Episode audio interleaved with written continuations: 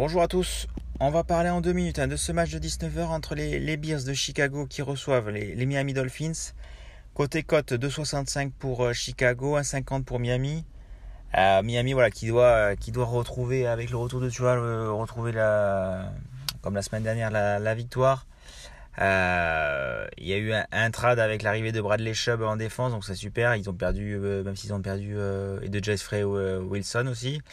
Euh, ils ont perdu Chase Edmonds, euh, le, le running back.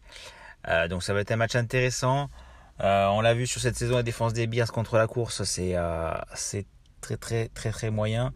Euh, donc moi je vais partir sur le running back numéro un euh, de Miami, l'ancien des, des Niners, euh, Raheem Mostert à deux. On a la perso- Jeff Wilson hein, qui vient juste d'arriver de, de San Francisco aussi à deux virgule vingt. Mais euh, voilà, je pense que Raheem Mostert, euh, même s'il a que deux touchdowns de cette saison, face à une défense assez faible de Chicago, ça à deux, c'est, c'est vraiment pas, pas mal du tout. Euh, voilà, parce qu'après Jeff Wilson, peut-être qu'il n'aura pas forcément tous les ballons. Après, on le sait, hein, Jeff Wilson, s'il y a un peu d'espace, il peut aussi aller très, très vite et marquer des touchdowns de longue distance. Donc ça, ça peut être pas mal. Mais sur du, du goal line, euh, Raheem Mostert forcément aura...